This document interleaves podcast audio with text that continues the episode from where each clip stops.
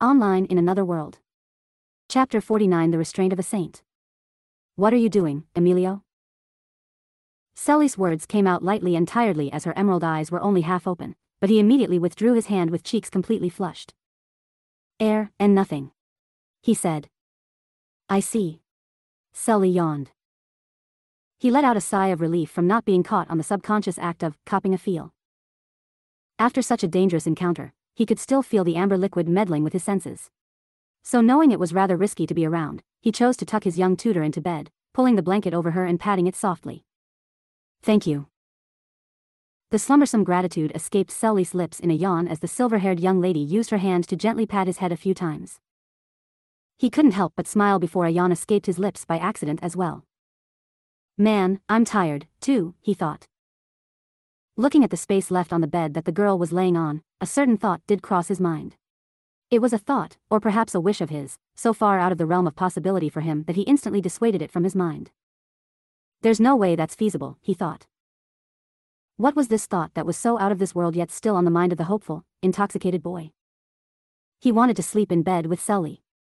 There wasn't even much of a devious inspiration behind this desire, it was just something that wound up on his bucket list. That, and the alcohol was certainly not helping his right state of mind. I'm getting out of here before I do something that'll make me embarrassed tomorrow morning, he thought. As soon as he made an effort to walk away, through sheer willpower that fought against the devilish voice in his head, his sleeve was grabbed. Huh. Looking back, he saw the girl with silver locks looking up at him with those tired eyes, holding cheeks of a red tint as she hiccuped. Thank you, Emilio. Celly said quietly. And just as those words left, she passed out completely. A smile came over his lips as he nodded and made sure she was properly tucked, turning back with the intent of going to bed himself before remembering something. Her clothes, he realized. They were completely soaked in icy cold water. While he wasn't ignorant of this fact, the implications of it didn't come to mind until just then with the thought of tucking her in warmly. If she sleeps in drenched clothes like that, she'll get sick, he thought. Though it was obvious what would be needed in order to circumvent this issue, even for the lecherous being he was, it was in a different horizon itself. Undressing a drunk, unconscious girl. I'd end up on five lists if I did something like this back home. But, it's for a good cause, right? I'm doing it to help her. Plus, I'm a kid, it's fine, right? He gulped.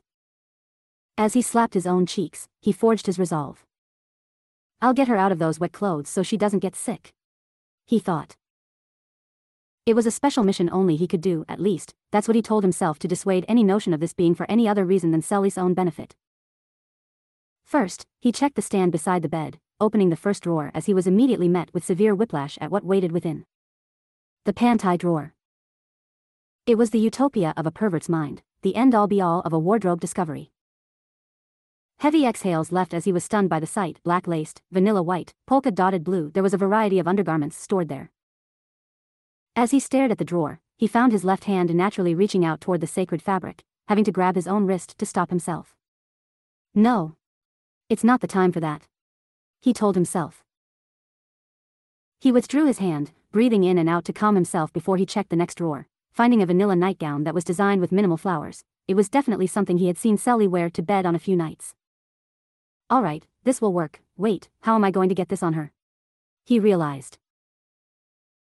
It was definitely a problem as Celly wasn't heavy by any means, in fact she was as lithe and in shape as one could expect, but the problem was that he was once again plagued by the issue of having the body of a thirteen-year-old boy. By this point, the silver-haired young lady was already snoring quietly and quite cutely, at that. This was important to note because if he was going to do this, he was making sure there was absolutely no chance she was waking up amidst the process. After studying her breathing patterns for a minute while holding flushed cheeks, he confirmed that she was indeed in deep sleep. All right. Let's do this, he told himself. He reached down, placing his hands on the buttons to her soaked shirt as he gulped. It wasn't as if he hadn't seen her nude before, in fact, he saw a whole lot of her on one occasion, but this time it was different. Alcohol was still giving him a certain warmness to his body and his mind, and the scenario was completely changed. And so, he did it. Beginning to undo the buttons to her soaked, snow-white shirt, he gulped and began to open it. Stay strong. Don't pop a tent now. Don't unsheath Excalibur, he urged himself. Of course, he wasn't some sort of saint. At his core, this was somebody who had lecherous thoughts twelve hours a day. With that in mind, he wasn't averting his eyes. In a strong tug, he opened her shirt, revealing the contents below that were almost too much for his eyes to process. Boing, that was the sole thought in his mind. They weren't large by any means, but they certainly weren't small. But, size wasn't the attribute most noticeable about the pair of heavenly mounds, but the complete symmetry of them and the fact that they were smooth and completely free of any blemishes, not a mole, wrinkle, or anything to be seen. He audibly gulped at the sight, remaining frozen as the fluster on his cheeks grew and he began to sweat. Think, Emilio, think. He urged himself. After having to slap his own cheeks again to bring himself into focus, he removed her shirt, which by some miracle didn't wake her up. While the sight of her bare chest was certainly enough to send his devious mind into overdrive, what came next was even worse, the removal of her lower garments. What the hell am I even doing?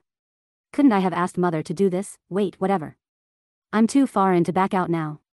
This is for her sake, he told himself. He gulped and prepared himself, steeling his mind as he removed her soaked skirt. Just like that, the demure tutor of his was in nothing more than her panties, and he was in a situation that would be unsalvageable if he was caught. Still, he had to fight every urge in his body not to caress her smooth, pale thighs as they were slick with the rainfall from before. Resist the ring, Emilio. Throw it into the lava, he told himself. He forced himself to grab the nightgown and begin the duty he set out to accomplish to begin with. By the end of it, he miraculously wound up completing the objective he set out to achieve. Somehow, the worst outcome didn't happen. Phew. Maybe, I'm actually less of a degenerate when I'm drunk. Wait, what kind of twisted concept is that? He realized. As he ventured back to his own room, plopping down on his bed, it wasn't difficult to find himself falling to slumber swiftly with the booze still bringing his body to a soothing warmth. Well, that was certainly a birthday celebration to remember, he thought.